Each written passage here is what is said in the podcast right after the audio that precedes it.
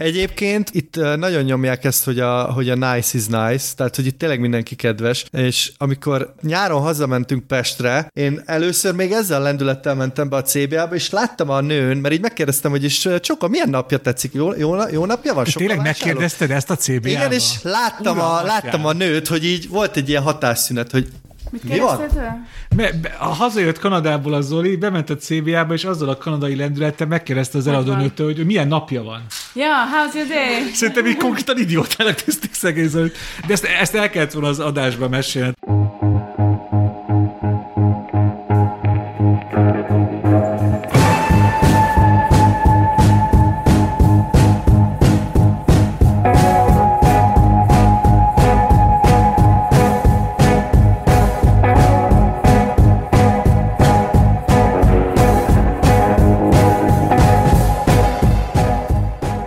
Sziasztok, ez itt a Filmvilág podcastjének 108. adása. Az én nevem Baski Sándor. Varga Dénes, Pozsonyi Janki és Huber Zoltán van itt. Sziasztok. Egyikük Torontóból. Sziasztok. Ö, néhány friss filmet készültünk. A Nicolas Cage már nem is annyira új filmjével, a Játszmával, ami egy ugye magyar filmbemutató, és egy ö, olyan film, amiről valószínűleg még nem hallott sok ember, a Csacsa Real Smooth, Úgyhogy szerintem kezdjük a Nicolas Cage-el. Erről a podcastben már volt szó, én ezt nagyon vártam ezt a filmet, legalább annyira, mint a Licorice Pizzát, mert ugye ennek a podcastnek két nagy Nicolas Cage rajongója is van, és én vagyok az egyik. Ez ugye a gigantikus tehetség elviselhetetlen súlya, amiben a Nicolas Cage a saját magának egyfajta verzióját játsza, és ugye ennek volt magyar bemutatója, és, és én erre nem mentem el, hivatalosan is bolykottáltam, és a forgalmazó nem volt hajlandó feliratos, vagy legalábbis eredeti nyelvű verziót a moziba küldeni, úgyhogy megvártam, még letölthetővé vált, ami ugye nem szép dolog, mármint a letöltés, de én mindenkit erre biztatok, mert sokkal jobb, mint a szinkros verzió. Mondom ezt így, úgyhogy nem is láttam a szinkros verziót, de hát a Nicolas cage azt eredetiben kell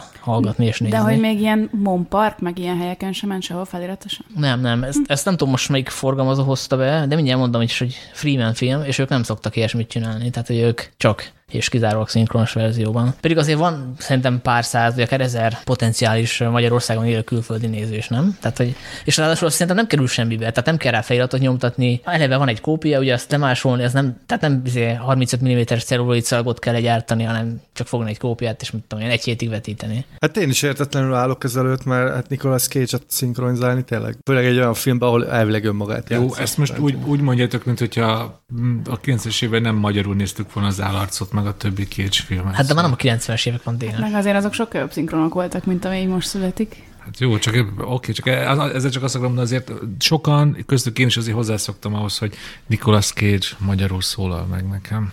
Hát ebből is látszik, hogy nem vagy igazi Cage rajongó. Jegyük, hogy nem te vagy a másik ebből a csapatból.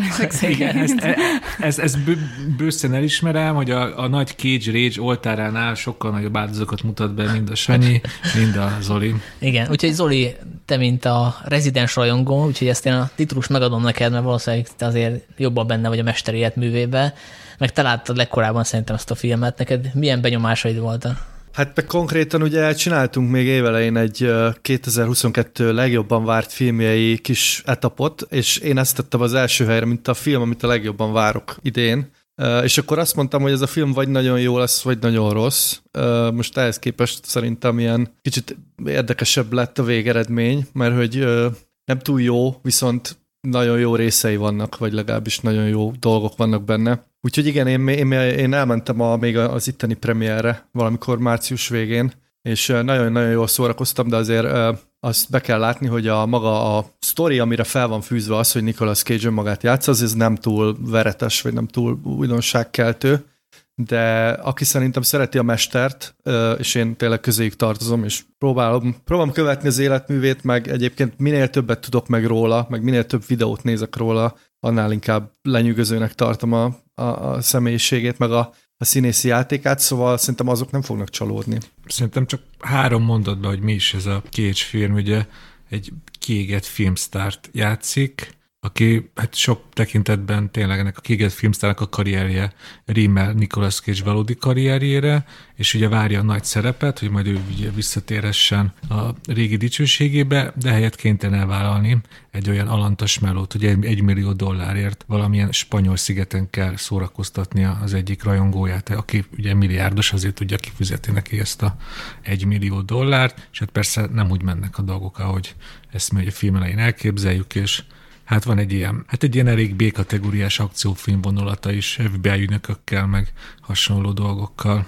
Aminek egyébként van egy ilyen metavonala is, hogy ugye ki is mondják a filmben, hogy ez egy ilyen karaktervezélet drámának indul, és akkor végén átfordul akciófilmbe, ami egy tök jó poén, csak mondjuk ezt már jobban megcsinálta Nicolas Cage egyik másik filmébe, a, a Charlie Kaufman ugye a adaptációban. Nekem az egyik kedvenc filmem a Kaufmantól, meg a Nicolas Cage-től is, és én pont ezt hiányoltam, hogy picit, picit több cage vártam, több utalást. Nekem egy picit ilyen visszafogott volt, de amúgy egy ilyen haver vígjátéknak egyébként tök jó, meg a Pedro pascal nagyon jól működik a kémia, és sajnos ugye itthon néztem egyedül, nem ugyanaz az élmény, mint ha mondjuk a kedvenc, egyik kedvenc fesztiválon Szigyeszben láttam volna teltházzal, tehát hogy tudom, hogy voltak olyan poénok, például az a LSD strip, amit így... Az volt kb. a legjobb poén. Igen, tehát az, az így végig röhögte volna egy egész mozi, és az akkora élmény lett volna, így meg nem annyira. Igen, meg hát extra metavonal is van benne, mert ugye ez a, ez a milliárdos egy vanabi rendező, vagy hát ilyen forgatókönyvet is átnyújtnak, és akkor az egész film, amit írnak, az igazából maga lesz a film, amit nézünk, úgyhogy itt van még egy ilyen metavonal benne. Szerintem az nagyon fontos, hogy, hogy ez, ennek a filmnek van tényleg egy szenzációs ötlete, amihez kellett ugye a Cage, a Cage elvállalta, és tényleg van ez a metavonal, csak ez nincs rendesen kibontva, és nekem néha az volt az érzésem, hogy, hogy amiről már mondtam, hogy van benne ez a B-kategóriás akcióvonal, akciófilmvonalat, és egyszerűen, egyszerűen nem annyira jó a rendezés, nem annyira jó a forgatókönyv, hogy, hogy erre tényleg reflektálni tudjon, és néha tényleg egy sima középszerű akciófilmet néztem, és nem nagyon értettem, hogy itt most lesz amit csavar, és én néha próbál rajta csavarintani, de azért néha tényleg belesüpp például abba a, a, nem tudom, RTL 2 késő esti műsorsávba ez a dolog, és aztán nyilván, ahogy ti is mondtátok, aztán jön valamilyen kégyőrület, vagy tényleg megint felbukkan ez a metaszál ügyesen, és akkor megint több egy egyszerű ilyen akciófilmnél, és a másik, hogy a, ami még nekem itt tökre tetszett, hogy ő igazából olyan értelemben is, ez, ez, ez a metafilm vonulat, ez is ugye egyrészt nagyon aktuálissá teszi, meg, meg ez a, amit te is mondtál, hogy ennek a bromance ez egy új fajtája, ahol a, a filmrajongónak teljesül a legfőbb vágya hogy találkozik a sztárral, és vele hetyeket, és, és mikor ugye arra jön rá, hogy, hogy, hogy valójában is jó fej ez a mozisztár. Ugye mindenkinek ez az álma, és ettől rettek, hogy majd találkozik a, az ő legkedvence mozisztárja, aztán rájön, hogy ez valójában egy seggfej. És akkor ez, ez is tök ez is ilyen, ilyen vágybeteljesítő film ez, ezen a téren. Hát abban szempontból is, mert a, a film, hogy elvileg a, a rendező is ez a figura, a Tom Gormiken.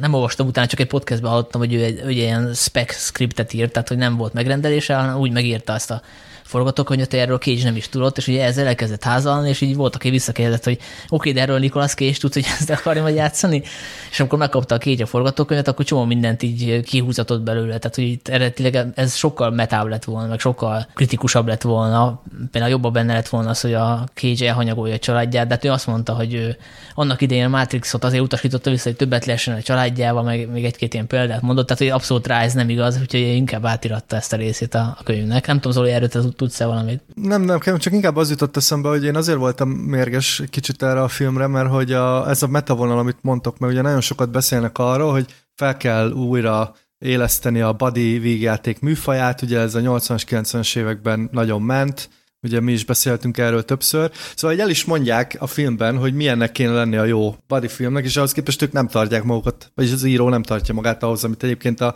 szereplők szájába ad, Viszont maga ez a barátságvonal meg nagyon-nagyon jól működik, szóval csak visszatérve Sanyi arra, amit mondta, hogy egyedül nézted, én moziban néztem, és, és tényleg nagyon röhögtek azokon a poénokon, amikor a két Pedro Pascal és Nicolas Cage bohóckodnak kvázi. Tehát azok a poénok így nagyon-nagyon ültek, aztán amikor beindult ez az akciófilmes vonal, akkor meg néma csend volt. Tehát, hogy azért a moziban nagyon le lehetett szűrni, hogy melyik része működik a filmnek, és melyik nem. Hát valószínűleg nem is volt már pénz, nem? Arra nagy akciójelenetre. Hát azért az látványosabb film, hogy az autós üldözésnél, meg ezekre, ahol tényleg profi Hollywood kell, meg, meg sok-sok pénz, ott, ott nem tudta azt a színvonalat hozni, amit ma már elvárunk egy. Ja, és idehozták Magyarországra, hogy olcsón. Igen, ezt így menet, nekem ezer közben tűnt föl, mert is fejtettem, hogy ezt Magyarországon forgatták részben, hogy hoppa, ott a háttérben az országház. Nekem, nekem már az a fürdős jelenet az elején nagyon így ismerős volt, hogy hogy így, ez nem a Lukács, vagy nem tudom, de hogy így nem, nem voltak emlékeim arról, hogy itt van a Nicolas Cage, meg a Neil Patrick Harris Magyarországon, erre nem emlékszem hírekre, és akkor már felkerültünk, hogy a vár környékére, mondom, és akkor a parlament, és aztán már le, le, És és aztán, leleplezte magát a film. aztán ugye a csúcsját ugye az urániai, uránia moziban, az a legkisebb ott mindenki ott felsikkolt, hogy úristen ez az uránia mozi, és mit keres ott Nicolas Cage. Ez is éppen egy ilyen, szerintem egy ilyen plusz humorforrás a filmben, hogy a legnagyobb része ugye Malorkán játszódik, legalábbis a történet szerint, a tengerparti részeket valójában Horvátországban vették fel, és Budapest is volt egy bázisa, és ott még forgattak plusz jeleneteket, és akkor ez így keveredik, ez a, nem is tudom, ez a, ez a horvát-magyar, azt nem is tudom, hogy valójában bármit forgattak-e Spanyolországban, nekem az a tippem éppen, hogy semmit. Én biztos vagyok bennem úgy, hogy tényleg egy ilyen Cage Rage rajongónak ez egy tök nagy élmény. Én nem ütöm meg a Cage Rage mércét egyáltalán, tehát én elég sok filmét nem láttam, és épp ezért lehet, hogy a poénoknak egy része sajnos le sem esett, de ami leesett, azon így el, elnevetgéltem meg. Igen, nem, nem biztos, hogy ez, ennek én voltam ennek a méltó közönsége, meg igen, moziban vala, valószínűleg jobb lett volna. Hát Janka, úgy tudjuk lemérni, hogy mekkora Cage rajongó vagy, hogy amikor belépnek abba a szobába, ahol ott vannak azok a kultikus Igen. tárgyak, akkor ö, felgyorsult a pulzusod? Én szerettem volna egy utalás az adaptációra, mert azt én is tökre szeretem. Lehet, Nem- hogy volt, csak nem, nem vettük tudom, észre. volt. Az volt, te hány utalást vettél észre? Ugye volt az állarc, a szikla, Hát meg a, a Moonstruck, meg a nem, nem tudom, ezeknek a... Az már Kicsit a kevés volt ezért, De ez nem? olyanok- Tehát- Korai, korai filmjéből Hát, volt de volt szó. például a, a Leaving Las Vegas, annak mi is a magyar címe? A... Las Vegas végállomás. Igen, tehát abban is megy jelent aztán, amikor így a piával együtt ugrik be a medencébe. Meg amikor így felbukkan az ő fiatalkori énje, az is egy filmből egy karakter, Igazából nem? nem, hanem volt egy ilyen interjú, egy híres interjúja Terry Vogennel a BBC-ben, és ab- abban a pólóban jelent meg, Ja. És valószínűleg arról, Igen. arról mintázták. Én azt hittem, hittem hogy, a, hogy a veszett a világ. Hát jó, de egy veszett a világ szereplő, miért hordana veszett a világos pólót? Hát, mert annyira meta. Ja, igen. Nézd, ebben a filmben szerepeltem. Hát eb- eb- simán belefért volna amúgy ebbe a, ebbe a filmben. Egyébként uh, Nicolas Cage azt mondta, hogy ő nem fogja megnézni ezt a filmet, mert hogy ne- neki ez ilyen túl mind-blowing ötlet, hogy, uh, hogy a, a meta verzióját játsza, ami reflektál a további szerepeire, és egyébként lesmárolja a fiatalkori önmagát. Szóval hogy szerint neki ez túl sok, azt mondta. Egyébként általában az az ő ötlete volt. Tehát ezt ő szerette volna, hogy legyen benne. Szóval azért, azért azt hozzátehetjük, hogy tényleg kezd is kézzel bánik. Ez a, tehát ez, ez a Nick Cage mítosznak a továbbépítése. Hát szóval... hogy mondják, ezek vannak azok a életrajzi könyvek, amik ugye el vannak fogadva, vagy a család, vagy, vagy, az, vagy a, a, Igen. az író az által, akiről szól. Ez is olyan, hogy Nick Cage approved by Nick Cage, és ez igazán kemény dolgok azért hiányoznak belőle. Igen, meg a, olyan igazi Cage Rage azért nem volt benne, szóval volt egy pár jelenet, amikor úgy rámegy arra, hogy Cage hogy játszik, tehát tudjátok, amikor ott a szakadék szélén előad valamit, meg nem tudom, de hogy, de hogy olyan igazi Cage Rage, ami mondjuk a Mandyben, vagy, vagy tehát olyan nem volt benne, és azért szerintem ez is hiányzott. Szóval ez inkább egy ilyen kedves film, ami tényleg szerintem a rajongókat így simogatja, de azért ennél belemenősebbet tényleg lehetett volna. Egy valamire biztosan jó volt ez a film, most tök sok kedvem van megnézni a Paddington 2-t. Vagy az, az, kérlek, hogy az a, az a kedvenc film, meg ott így bőgnek rajta a végén, és megnéztem a T-Letterboxdokat, és ilyen repkednek ott a négy-öt csillagok a Paddington 2-nél, úgyhogy ö, azt hiszem, a- hogy itt az idő, hogy megnézzem ezt a filmet. Még nem láttad? Nem. Az Paddington egyet sem láttam, érteni fogom az egy nélkül is? Hát szerintem az egyet nézd meg, azért is, mert az egy az szerintem jobb film, de ezzel Ajaj. egyedül vagyok. Szerintem mind a kettő tökéletes. Paddington 2-t az angol száz filmkritikusok minden idők legjobb filmének tartják, tehát minden idők legjobb Nagyon várom, hogy lássam. Hát a Paddington, igen, igen, a Paddington 2 az a 20. század Citizen kénye, és nem tudom, arábiai, arábiai Laurence egybegyúrva. De, de, és, de visszatérve, de nekem éppen most így lekerekítem ezt az egész kés filmet, aminek egyébként egyszerűen képtelen vagyok meg, megjegyezni a címét, hogy eh, szerintem na- nagyon ritka az ilyen film, hogy, hogy így, így az a- agyammal tudom, hogy igazából ez egy középszerű film, mégis amikor a moziba ültem, akkor rettenetesen imádtam, meg később is ilyen, ilyen tök kellemes érzés kapcsolódik hozzá. Szóval itt, itt tényleg itt a, és ez főleg ugye a Nicolas Cage alakja miatt, de itt tényleg nagyon-nagyon olyan ketté válik az én fejembe a, a racionális megítélése a filmnek, meg ez a, ez a primer érzelmi kapcsolódás, és ebből viszont van egy ilyen kis idegesség is, amit már most már tényleg kitárgyaltunk, csak hogy tényleg lehetett volna sokkal jobb is, mert amit mondtatok, ott volt a Pedro Pascal, ott volt a Nicolas Cage, és ők ketten tök jók voltak, csak kellett volna egy jobb forgatókönyvet írni.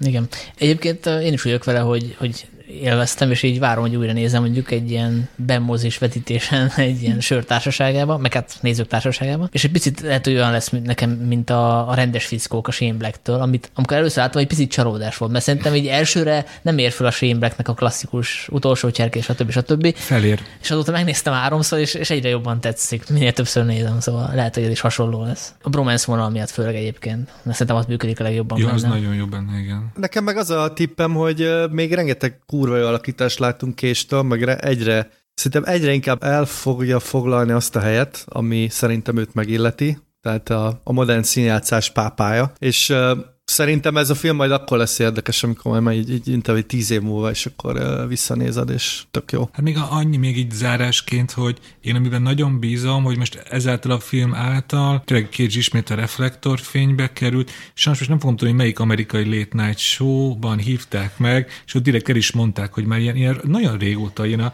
én 10-15 éve nem hívták meg, és most a film miatt ismét ott ült ugye a, a kanapén, és a film sikere miatt most ismét elővették azt az ötletet, ötletet, hogy az állarchoz folytatás készüljön. Ez már régóta benne volt ugye a, a filmszakmai hírekben, de ez most újabb lendületet kapott, és ugye a, a Guest rendezője, aki legutóbb ugye a Godzilla-t küldtek King Kong ellen, ő írta és ő akarja rendezni, és most ezzel most jóval megnőtt a valószínűség, hogy fogunk látni egy állatsz kettőt, és hogyha ez tényleg megszületik, akkor én, én még boldogabb leszek, hogy Tom Gorniken vagy Gurniken? Szóval ez a, Mindegy. Ez a, szóval ez a neves rendező elkészítette ezt a rajongói projektjét. Még azt, hogy nem hívták ilyen late night nem is csodálom. Tehát olyan filmek jöttek itt tőle, mint a Mandy meg a Pig. Tehát el ott képzelni, hogy így a Mandyvel így besétál a Stephen Colbert, és akkor arról beszélgetnek, hogy milyen vérben tocsogva tölteni hát igen, két igen. órát.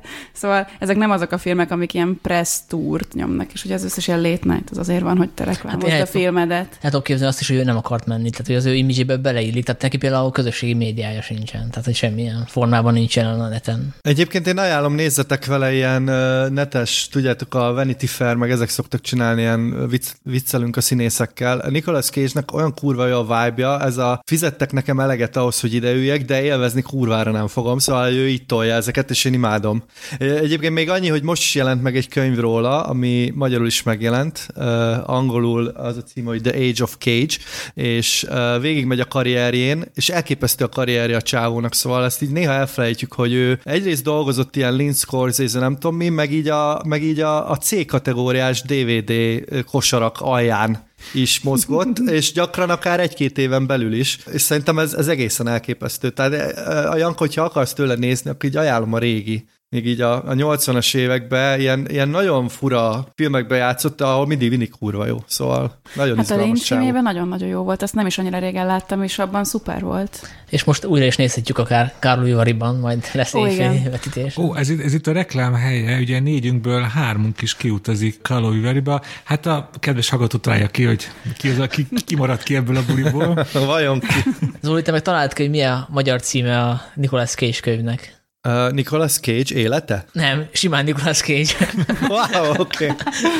ja, úgyhogy akit érdekel, az vásárolja meg, mert az Oli szerint jó. Én mondhatok egy záró gondolatot? Igen. Már sokadik lesz, de igen. Ja, bocsánat, ez igen, olyanok vagyunk, mint a Csacsarius Move, azt se tudták lezárni, azt már mindjárt megbeszélhetjük. Nem csak eszembe jutott, hogy én most pont májusban újra néztem egy régi Nicolas Cage filmet, a Holtak útját, ugye ezt Martin Scorsese rendezte, ugye még egy ok, hogy kikkel dolgozott, és ugye állandóan emlegetjük ezt a híres Cage rage Szerintem azért érdemes ezt a filmet most újra elővenni, mert abba ő a visszafogott. Mindig ő, ő van őrültekkel körülvéve az éjszakába, és ő az, akinek már mindenből elege van, ilyen kicsit sápad, kicsit szürke, igazából csak aludna, de már aludni sem tud, és ebben a szeremben is tök jó. Tehát, mert hogy kurva jó.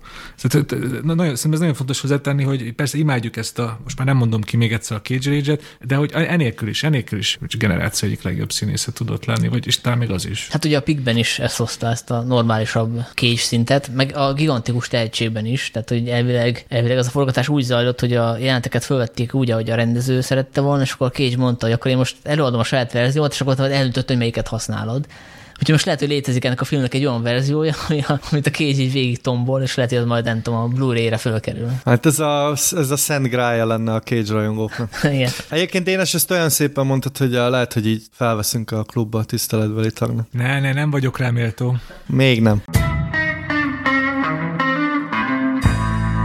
És akkor a folytatásban a Játszma című filmmel foglalkozunk, mert szerintem megérdemli, és mert úgy tudom, hogy olyan nagyon nem robbantotta fel a hazai mozipénztárakat, ez a film pedig szerintem megérdemelni. Ez ugye a, a vizsgának a folytatása, ami uh, tíz éve került mozikba, de elvileg egy tévéfilmnek készült, egy ugye, ez egy ilyen 50-es években játszoló kém történet, Nagy Zsolt, Hábori Gabriella, Serer Péter és Kulka János főszereplésével egy ilyen nagyon csavaros sztori, kvázi ilyen, majd nem ilyen kamaradráma, mert azt hiszem egy-két helyszínen játszódik csak, és ennek a folytatása a játszma, ami már a 60-as években játszódik, és amiben, be, amiben beleírták a Kulka Jánosnak a, a sztrókját is, tehát hogy a karaktere is kénytelen ezzel együtt élni, illetve ugye az előző film folytatásaként ő már kiesett a Pixisből, miközben a Nagy Zsolt által játszott Jung András, illetve a felesége, Éva, őket már előléptették, és hát most újra rétre kell hozni egy kvázi vizsga szituációt, mert hogy azt gyanítják, hogy a Markó Pál, az a Kulka János karaktere azért még nem adta fel a, azt a vágyat, hogy valamiféleképpen visszatérjen, és nem tudom, ebből mennyit lehet elárulni spoiler nélkül, de az az nyilván fontos lenne még, hogy itt van egy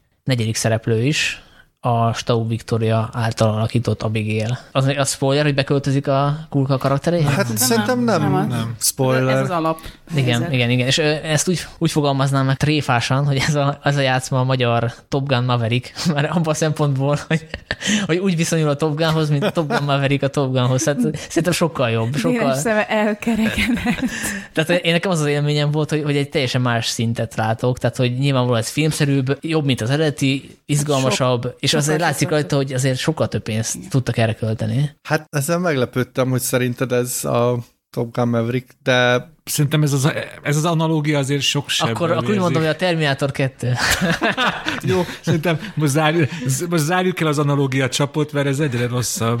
Igazából csak annyit akartam mondani, hogy jobb, mint az első rész, de hogyha ezzel nem értetek egyet, akkor legalább tudunk vitatkozni. De egyébként szerintem ez, ez egy izgalmas dolog, hogy ez most jobb-e, mert nekem azt tetszik benne, hogy igen, elmondtad, hogy sokkal több pénzből készült, ebből emiatt sokkal többet látunk a korabeli 60-as évekbeli Budapestből, sokkal több a helyszín, hát sokkal mozifilmszerűbb. De én, én azért tudom ezt a két filmet nehezen összehasonlítani, mert a vizsga az egy ilyen nagyon szikár, gyors ritmusú, mindig tényleg az átverésre és a ritmusra épülő thriller, hogy tényleg nincsen, nem, próbálták úgy, hogy ne legyen üres járat, mindig kiderülnek, jönnek egymás után a fordulatok. Meg ugye egy nap alatt játszódik el. Hát igen, kb, kb, igen, azt hiszem karácsony napján játszódik, és igen. késő délelőtt kezdődik, és éjszaka már be is fejeződik a, a vizsga, és legalább hogy négyszer átverik egymás közben. Itt pedig ugye sokkal több napon keresztül megy a játszma, és, és sokkal, hát az, hogy érzelmesebb, szóval sokkal több teret ad a, a családi drámának, az érzelmek kibontakozásának.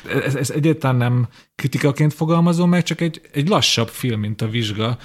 Több teret enged tényleg a, a karaktereknek a, a kibontakozásának, és hogy nem, nem, nem csak magát ezt a kémjátszmát látjuk, hanem azt is, amikor a, nem tudom, Jung András a feleségével ilyen, ilyen tipikus családi vitába keveredik. Én ezt azért kritikaként fogalmaznám meg, mert azért ez a film majdnem két órás, és szerintem néhol nem sikerült jól eltalálni a tempóját, annak ellenére, hogy, hogy ez, amit mondasz, ez tök jó, hogy benne van. Tehát, hogy a karakterek egy kicsit kinyílnak, és jobban belelátsz a, a család életükbe, de szerintem ez kicsit egyenlőtlen, mert ugye a Kulkának a karaktere az már, már főleg a, ugye a összecsengéssel, a valósággal, amiatt is, de, de ugye sokkal erősebbnek éreztem, mint a, mint a Jung András félét, ahol nekem nem is volt mindig egészen világos, hogy most ott, ott pontosan mi tört, vagy hogy mi, miért, miért csinálja ezt meg azt a karakter. Tehát, hogy ott egy kicsit azt nem éreztem olyan súlyúnak, mint a másik, másikat és emiatt én néha úgy elvesztem ebben a filmben, annak ellenére, hogy ezzel egyetértek, amit, amit mondtatok, hogy nyilván egy kicsit mozifilmesebb, többet látunk a régi korszakokból, stb., de, de nem, én nem érzem indokoltnak, hogy, a, hogy egy kicsit fel lett pumpálva a játékidő. Ami nekem, és visszaemlékszem arra, amikor néztem a filmet a moziba, és én sokáigéppen azzal az érzéssel nem tudtam mit kezdeni, hogy tetszett, hogy milyen profin össze van rakva maga ez a thriller dramaturgia, hogy tényleg éreztem, hogy tényleg mindig ott jönnek a, a, a csavarok, vagy, vagy egy, egy egy karakternek az új arca, amikor kell, amikor épp elkezdeném a figyelmemet elveszíteni. Csak ezzel mindig beugrott az a kérdés, hogy de én valójában csupa gazembert látok, AVH-s tiszteket, és most engem érdekeljen az, hogy most melyiküket léptetik elő, mert ugye valójában ez a tét, hogy most azért szurkoljak egyiknek vagy másiknak, hogy léptessenek elő egy AVH-s tisztet, és ez, ez, sokáig nehéz volt nekem. Aztán ezen túl tudtam lépni, szerintem ez a film erénye, hogy bele tudtam helyezkedni ebbe a a csatába, amíg valójában éppen teljesen érdektelen ebből az erkölcsi szempontból, de így a, az izgalmak mégis átsegítettek ezen, és érdekeltétettek. Igen, e- egyetértek én is, hogy az ilyen gyengébb jeleneteken szerintem tök jól túllendítenek az, hogy itt nagyon jó színészeket látunk, tehát hogy szerintem az eredeti csapat is szuper jó, mindenkit visszahoztak, a kulka is fantasztikus, de nekem nagyon tetszik a Staub Victoria, szerintem az ő arca annyira korhű, tehát ő az, aki a legkevésbé a jó értelemben modern arcú a többiekhez képest, és nagyon jól illeszkedik ebbe a közegbe. Szerintem ezt az ilyen csavaros szállat is nagyon jó hozta, szóval simán kinéztem belőle már az elején, hogy azért ez nem olyan egyértelműen vidéki lány, mint ennek látszik, és ez, és ez jól van megágyazva az ő karakteren ebben az egészben jól illeszkedik. Hát az arcához csak annyi, hogy amikor ugye megérkezik a nagyvárosba, akkor nyilván kap egy, egy modernebb 60-as évekbeli frizurát, és akkor az első képet megláttam, és nekem rögtön beuglott Jean Seberg, Zeberg, hogy kell kiejteni, valaki segítsen? Szerintem így. Jó, igen. Az az egyik, az egyik talán jó kiejtés volt, de hogy tényleg, tényleg az a, az a mozisztár úrott be a 60-as évekből, ami hát ez egy tök nagy dicséret egy olyan film, ami ugye, amúgy a 60-as években játszódik. Hát meg a egyik kis filmjében is ugye erre rájátszottak a halak a hálóban. Igen, Nagy Lilinek a kisfilmje. Igen, igen. Nekem is tetszett egyébként, meg nekem az a szuper képesség, hogy ki tudom kapcsolni az agyamat ilyenkor, és így nem, nem nagyon gondolkozom azon, hogy mi lehet a csavar, mert hogyha elkezdtem volna gondolkozni, valószínűleg kitalálom, tehát hogy nem tudom, ti hogy voltatok vele, de egy utólag az ember nyilván a fejére üt, hogy basszus, hát ezt már láthattam volna az elején is, és most ne spoilerezzük, hogy miről van szó, de, ja, hogy, nem, nem, persze. de hogy itt nyilván van egy csavar, de hát erre a néző számít is, mert ugye a vizsga is arról szólt, hogy, hogy jönnek a csavarok. Hát meg azért a kém film valahogy adódik belőle, hogy itt azért nem minden az, aminek látszik rögtön az első percben. Szerintem itt nyilván nem, itt, itt egyik fordulat sem volt ilyen, ilyen hatodik érzékes, hogy én itt eldobtam az agyam, de, egy, de egyik se volt ügyetlen. Mindegyik olyan volt, hogy ilyen, Hát, hogy ilyen, ilyen profi, ami egy kellemesen megbizsergeti a nézőt. Én összes csavarnál ezt éreztem, hogy hm, igen, igen, amit mondtam, hogy így, hogy így újra, és újra és újra beindítják a fogaskerekeket. Igen, meg szerintem a kulkának volt a legjobb csavarja. Tehát az, hogy passzív a karakter nagyon sokáig, szinte az egész film alatt. Tehát ez egyrészt ugye adódik abból, hogy a, nyilván a kulka még nem nyerte vissza a beszédkészségét teljesen, de közben meg egy színésznek szerintem ez egy baromi hálás feladat, hogy, hogy kvázi visszamehet a, a, a néma színészek hagyományához, és az arcával, a testével játszott, és nem a dialógiaival szóval, tehát hogy ezt ilyen baromira élvezhette. Éppen szerintem a játszmának ez, ez az egyik erőssége, hogy például ahogy a Kóka karaktere szép lassan nagyon ö, ravasz módon felépül, és emiatt szerintem egy tök izgalmas kérdés, hogy, hogy valójában ki főszereplője a játszmának. És ugye aki csak az a film első filóját látja, vagy az egész filmet látja, az erre a kérdésre szerintem más választ fog adni, és szerintem ez a filmnek egy tök nagy erénye.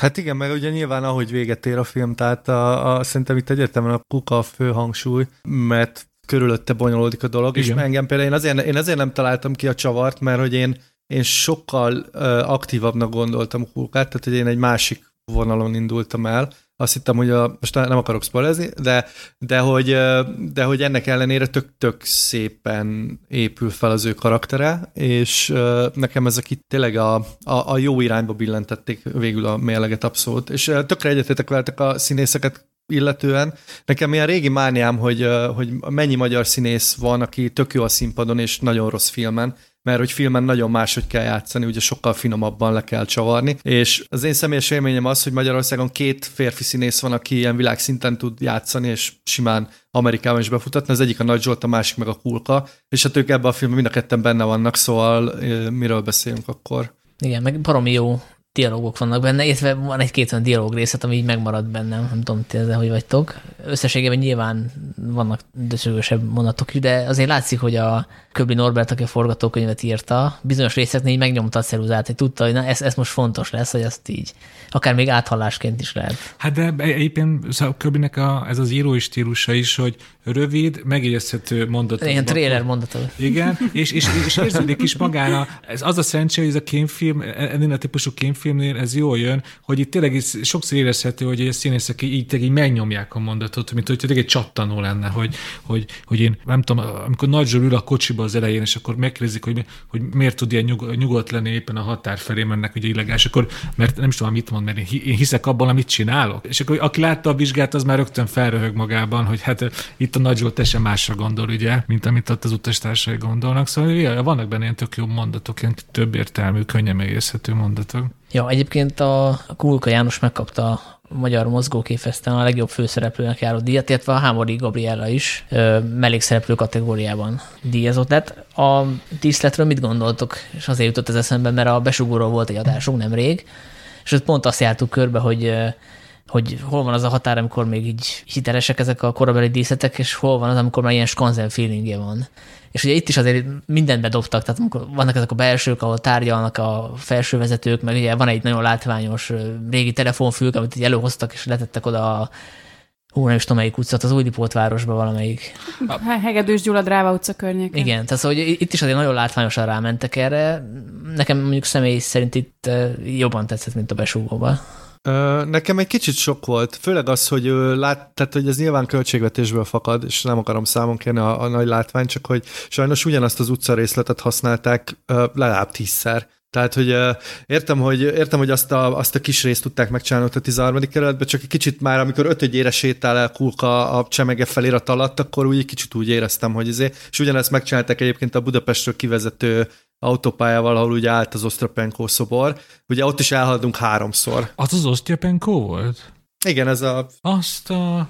Hát ugye én arra érek azóta, hogy elég, na, elég szélesebb lett ez az út azóta. Engem az nem is feltétlenül zavart, hogy ugyanazt az utcaszakaszt használta, hiszen ott élt a, a Markó Pálnak a karaktere. Engem sokkal jobban zavart, hogy mivel most volt pénz nagyon sok statisztára, ezért ezek az utcajelenetek úgy néztek ki, hogy így hemzsegtek az emberek az utcán, és oké, okay, hogy 63-ban játszódik, hogy 60, biztos sokan voltak az utcán, de nem ennyire sokan, meg nem folyamatosan jöttek, mentek az emberek, mégsem azért a Deák téren vagyunk, hanem azért egy pesti kis utcában. És amúgy e, ez akkor, akkor válik különösen vicces, hogyha valaki rögtön megnézi a vizsga után a játszmát, mert ott a, mert ott a Nagy Zsolt kb. mint egy zombi filmben csöppelne, már azután, hogy az apokripsz is mert karácsony van. Hát de akkor karácsony van, akkor ugye is, hát akkor. Hát azért akkor is, ez tényleg abban a Budapestben csak ő ért meg a Markó Pál, meg a Markó Pálnak a vérebei. De, de nyilvánvalóan ez... ez... A mozivarás Dénes. Uh, most például láttam a Netflixen egy komédiának az előzetesét, ami Rómában játszódik, és, és a romantikus pár az, az egyedül andalog az utcán. Most én voltam Rómában, és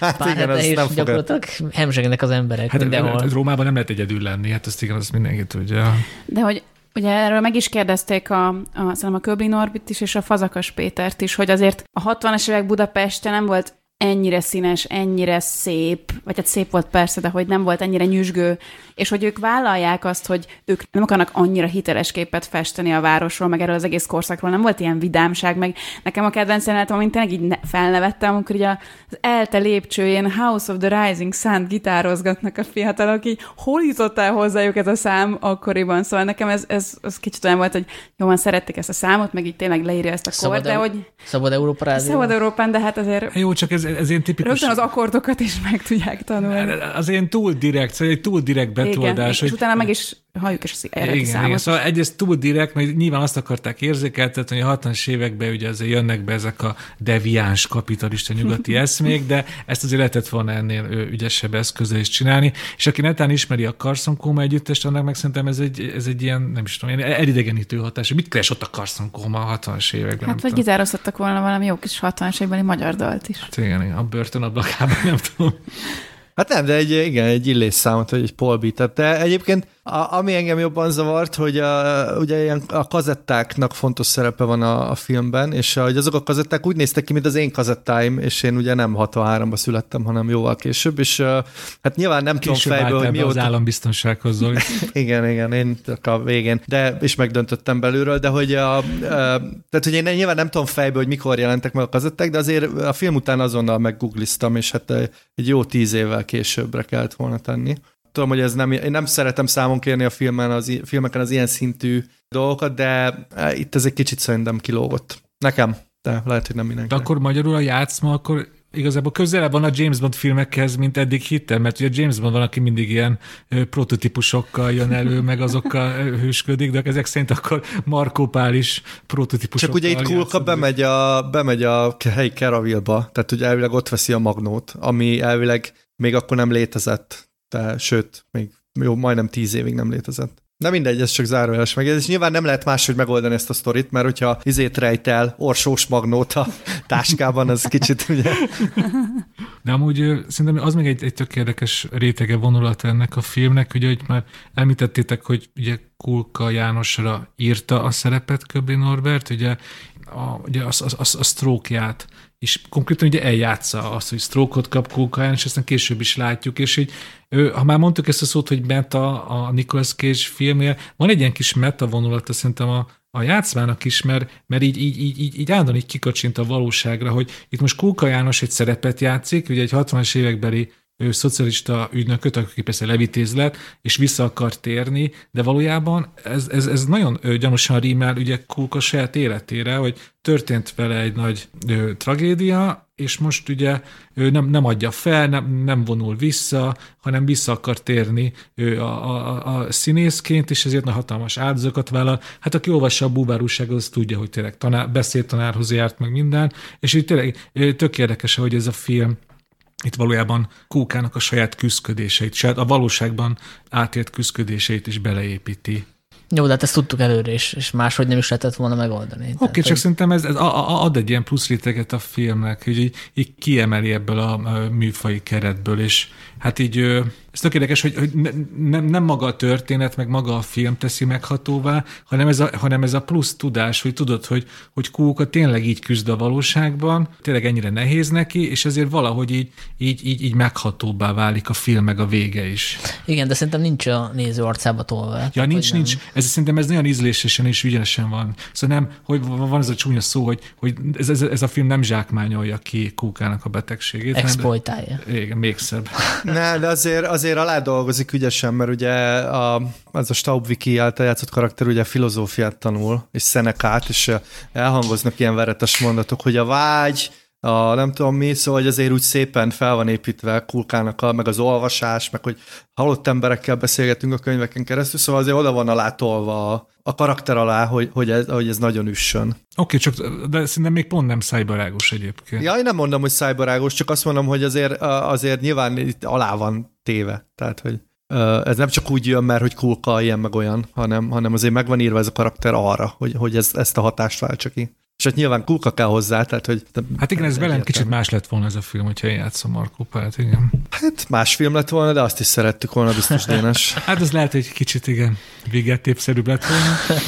Szerintem az még így, ugye azt azért fontos szerintem tudni a játszmán, hogy ez az első olyan forgatókönyv, amit már a, a filmintézethez adtak, be, szóval nem a film alaphoz, hanem a Nemzeti Filmintézet döntőbizottsága fogadta el, ott fejlesztették, és szerintem ez egy tök jó irány lenne, hogyha ilyen, ilyen minőségű filmek születnének mostantól, akár ebben a történelmi irányba, ahol most elindult a magyar film, hogyha ilyen minőségű filmek jönnek, akkor szerintem jól el lennénk. Hát most nem úgy tűnik, hogy ez az irány lenne. Mm, Szerintem ez egy hozott anyag volt. Abban a szempontból, hogy egy épült egy korábban létező filmre. Tehát, hogy nem, nem a NFI forgatókönyvírói, illetve akik elfogadják, azokat találták ki, hanem tehát ez olyan, mint hogy egy ilyen feldolgozást látnánk, ami pont arra épít, hogy majd bemennek a nézők a moziba, mert látták az eredetit, ami egyébként, hát az eredetit is látták sokan, szóval, hogy ezt, ezt most mi kritikusok dicsérjük, a vizsgát is nagyon dicsértük, szerintem majdnem mindegyik kritikusnak pozitív volt róla a kritikája, és ennek ellenére azért moziban nem látták sokan, mondjuk lehet, hogy a, a tévében azért azért sikere volt. De egyébként a, az én elméletem az, hogy ez sokakat visszatarthat, hogy ez a vizsga folytatásaként van eladva, mert hogy én is úgy voltam, hogy hát de basszus, én már azért 11 éve láttam a vizsgát, akkor érteni fogom én ezt. És uh, ezt szerintem fontos elmondani, hogy igen, tehát hogy ez nem kell a vizsgát újra nézni, vagy nem, nem, kell, nem is kell tudni, hogy mi van, mert összefoglalják kb. két mondatban az elején, és le is van tudva. Szóval aki esetleg azért nem nézi meg ezt a filmet, mert attól tart, hogy uh, nem tudom, nincs, nem, nem tudja most újra nézni a vizsgát, az, az, ez negátolja meg abban, hogy megnézem, mert hogy nem kell hozzá. Tehát, hogy folytatás, de úgy folytatás, hogy igazából a szereplők mennek tovább, és elmondják, hogy mi történt az előző részben. Igen, van egy erre dedikált jelenet, amikor ülnek az irodában, és hogy hogy is volt az, hogy szúrtunk ki vele? Igen, úgy volt, hogy te kiszúrtál vele, aztán én kiszúrtam. Ez konkrétan erről szól a jelenet. Igen. Ja, úgyhogy aki szeretne látni egy erős zsánerfilmet, az euh, még meg tudja nézni a moziban, mert egy-két helyen még vetítik. És egy mondtad ezt, hogy hát ugye elég gyengén indította a moziban, most gyorsan utána számoltam, hogy hogy ugye az első hétvégén egy 4000 néző váltott rá jegyet, és ez azért? Hát megdöbbentően kevés. 4590. Bocsánat, igen, a számokkal azokkal pontosan dolgozunk, szóval ennyi. És ez azért megdöbbentően kevés, mert az előző ő ilyen műfai köbli filmet, ugye az apró meséket, ami, ami ugye Szabó Kimet Tamás Kerekes Vica, Mona Levente, szóval abban is voltak híres, sokak által ismert színészek, azt a, a háromszor ennyien, 12 ezeren nézték meg az első hétvégén. És én, én egyszer nem tudom megmagyarázni, hogy, hogy, hogy, hogy hova tűntek a nézők, hogy tényleg, hogy Kerekes Vica ő magában ennyit jelent, szóval de nincs rá épkézlem. Nem, a Szabó Kimmel. Vagy akkor a Szabó, bocs, én kérek elnézést a Szabó Kimmel Tamásra, természetesen ő is nagyon fontos. Szexista hát a plakáton ők ketten voltak egymásba kapaszkodva, itt meg a mesztelen Nagy Zsolt volt. Ja, igen, csak egy szálpisztolyban volt, igen, ez hát, hogyha lehet, hogy a Staub Viki van félmesztelen, akkor többen mennek be. Hát igen, ez, ez talán, talán, fontos elmondani, hogy az emberek tényleg a, a mesztelen testek miatt akarnak beülni a játszmára, hogy, hogy Staub Viktória sokkal többet van mesztelenül, mint a Nagy Zsolt, azért legyünk, ne, ne, ne higgyetek a plakátok, már megint hazudik a plakát. De nem lehet, hogy ez a film nem nagyon volt pozícionálva? Tehát ugye az apró mesékre ránézt, és az egy ilyen noáros uh, izé, szerelmi háromszög, tehát így, így, így vágod már csak a plakátról is, ugye olyan régies izé, hajak, meg nem tudom mi. Most, hogyha nem tudod, hogy mi a vizsga, meg mi ez a köbli, meg nem tudom mi, csak így ránézel, hogy játszma, mi, mi az? Tehát, hogy mi ez valami igen, ráadásul egy podcastben hallottam, hogy a filmnek a plakátját nem lehetett kitenni közterületre, mert hogy ugye azt mondta a cég, aki, aki ezekért a felületekért felel, hogy túl sok a mesztelenkedés, nem hajlandó kitenni. Hát közterületen nem lehetnek kint ezek a plakátok. Sanyi, ez tökre érdekli, ez melyik podcast? Meg akarom hallgatni. Olyan sok podcastet hallgatom most. Most kaptam az infót, hogy ez a Filmú Podcast Fazakas Péter rendezővel. Gördítsük is tovább az adást. És akkor a következőben folytatjuk azt a hagyományunkat, hogy néha olyan filmekről beszélünk, amit rajtunk, és még a belpesti értelmiség egy maroknyi részén kívül más nem látott, ez pedig a Csocsa Real Smooth, amit a Sundance-en mutattak be, és most az Apple TV-n elérhető egyébként. És én próbáltam kinyomozni, mi lehet a magyar címe, de nem jöttem rá. Nem tudom, tudjátok-e, vagy lehet, hogy nincs magyar címe mert oda magyar felirattal került föl, tehát akár még adhattak volna neki magyar címet is. Hát mivel egy ilyen dalból egy idézet, azt gondolom, hogy szó szerint nem is lehet ezt lefordítani. Valami teljesen no name címet lehetett csak volna hát kiadni. Egy, egy nagyon finom tánc. Ez a... Egy finom csacsa. hát aki tudja, azt telefonáljon be, mert kíváncsiak vagyunk a megfejtésre. És ez a Cooper Raifnak a filmje, akinek az előző filmje, ami egyben az első filmje is volt, az a Shithouse. Magyar címén Szarház. ami van, ahol freshman írként szerepel, szóval az, ami foglalkoztunk egy podcastben, valamikor, talán tavaly. Tavaly, igen. És annak az volt a különlegessége, hogy Cooper rendezte, írta, producerálta, ő volt a főszereplő, és a vágó is ő volt, és az a saját élményei alapján írodott, egy egyetemistát alakított, aki nagyon magányos, nem tud beilleszkedni, hiányzik neki az anyukája, és akkor összeismerkedik egy lányjal, akivel egy ilyen mielőtt fel kell a napszituációba keverednek, vagyis hogy átbeszélik az egész éjszakát, és hát az a film is sikeres volt indi körökben, úgyhogy elkészítette a Csacsa Real Smoothot, ahol már azért voltak nagy nevek is, és gondolom a költségvetés is nagyobb volt. Ugye a főszereplő rajta kívül a Dakota Johnson, illetve még a, a Leslie Mann lehet ismerős, aki az anyukáját alakítja. Hát ebbe is valószínűleg vannak önéletrajzi elemek, egy olyan srácot alakít, aki a főiskola után nem nagyon találja a helyét, 22 éves, a barátnője elutazott ösztöndíjjal Barcelonába, és az a terv, hogy utána megy, de hát nem nagyon van pénze, úgyhogy egy ilyen gyors étteremben dolgozik, és közben jön egy ilyen lehetőség, hogy ilyen barmicvókon lesz ceremóniamester, és ott megismerkedik egy fiatalos, 30-as anyukával, aki elhozza az autista lányát, és összebarátkoznak, és nyilván a két főszereplő közt kialakul valamiféle viszony. Viszont a Dakota karakterről kiderül, hogy neki van egy vőlegénye, tehát hogy nem olyan egyszerű ez a történet. Nektek hogy tetszett ez a film? Hú, hát ö, kezdje más. Én, Hát, mondjad, mondjad. Na, csak annyit akartam mondani, hogy, hogy mondtad, hogy ez is valószínűleg önéletrajzi. Hát igen, tehát, hogy a Cooper Rife-nak van egy huga, aki nem autista ugyan, de, de mozgássérült, és a, ugye itt nagyon erős az anya a karaktere, meg az anyához való viszony, és ez a, az előző filmében is benne van, és szerintem így az anya komplexus van így a köbre emelve, mert hogy a másik nő is egy anya, és ez az anyaság kérdés, ez nagyon foglalkoztatja, és ezt el is mondta egyébként. Én egy olyan vetítésen láttam, ahol utána bejelentkezett ez a Cooper, és lehetett tőle kérdezni, és erről beszélt, hogy ő ez az anya, anyaság, ez nagyon uh, izgatja, mint téma, és hogy a, az autista lány és az anyja viszonya érdekelte, és utána így beleírta magát, és egy kb. túlszul is sejtette végül a, a filmet, de ez is egy másik kérdés, hogy, hogy igen, hogy ő ilyen, ebből, ebből indul ki, és ami nekem tetszett, az, az az, hogy ezeket a rétegeit így jól megmutatja, meg, meg érdekes karaktereket ír, viszont ami nem tetszett, hogy beleírta magát, és láthatóan szerelmes a Hát ez gondolom, ne, ő nem ilyen az életben, vagyis hát remélem, hogy nem ilyen, hanem szerintem ilyen szeretne lenni, amilyen ez a karakter, ez egy nagyon pozitív karakter, legalábbis a önmeghatározása szerint egy ilyen parti lelke, mindenkihez van egy jó szava, mindenkivel nagyon jóban van, a kisöccsének tanácsokat ad, az anyját megdicséri, néha iszogat meg, néha megdugja az egyik ilyen volt iskolai barátját, de egyébként nagyon jó arc, és szerintem ez a csávó tényleg ilyen akar lenni az életben, és nagyon szereti ezt, a, ezt az alteregóját, és a, film, a filmet fokozatosan túlszulajti ez a szerelme önmagához, és szerintem egyre ilyen cringe jelenetek vannak, amikor így azt látjuk, hogy ez a csávó, ez milyen jó arc, és nekem addig tetszett, amíg inkább a Dakota Johnson féle vonal volt tolva, meg a családja, amikor már ő volt többségben, akkor, akkor úgy elkezdett elveszíteni a film. Szóval nekem ilyen felemás Tök érdekes, amit mondasz, Zoli, az a fura, hogy ezt nem írtad le a kritikádba, mert te a filmhúra írtál, és ott ezeket a negatívumokat így elintézte szerintem egy ilyen, egy félbekezdéssel. Hát azért beleírta, beleírta. Nem, beleírtam. Hát azt mondtam, hogy elintézte egy beleírtam. Ja, félbekezdéssel. jó, jó. Én, én, én, Hát jó, de fél bekezdés, de érted, négy bekezdés a cikk, tehát érted?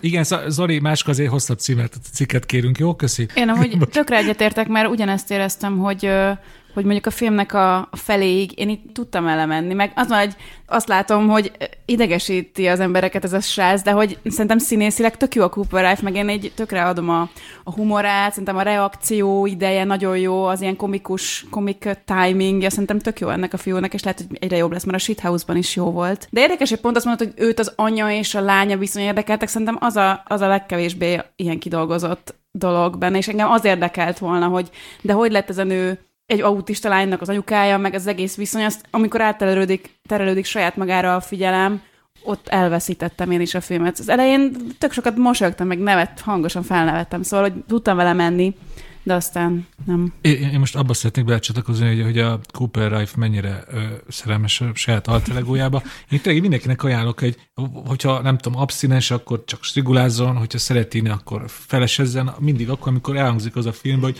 oh, you are such a sweet guy, vagy ennek valami ugye hasonló. Néha már én is egyszerűen így, így a film nem reagálja le azt, legalábbis nem reagálja le rendesen azt, hogy, hogy egyre másra ez a főszereplő megkapja ezt a dicséretet, hogy jaj, te milyen cuki vagy, te milyen édes vagy, és nem csak azt látjuk, hogy ilyen teszett oszán mosolyog, hogy ja, hát igen, én egy ilyen édes srác vagyok. Jó, de nem lehet, hogy pont ez volt a lényege, hogy ez egy olyan fiú, akit egész életében így tutújgattak, és azt gondolta, hogy a zsebébe van minden, hogy neki lesz rögtön munkája, lesz rögtön csaja, kimegy Barcelonába, de hogy rohadtul nem ez történt, mert nem, az nem valóság, hogy te egy, egy milyen jó fiú vagy. Szóval ez így, ez így a karakternek a része szerintem az, hogy ha így egész életben így alátolták azt, hogy te milyen jó gyerek vagy, akkor nem fogsz annyira teperni, mint mondjuk a kortársaid. A, leg, a vicc az igazából nem is kell tepernie, mert ő, ő csak leül egy fotel és rámászik Dakota Johnson. Ezek után miért teperne? Hát szóval azért na.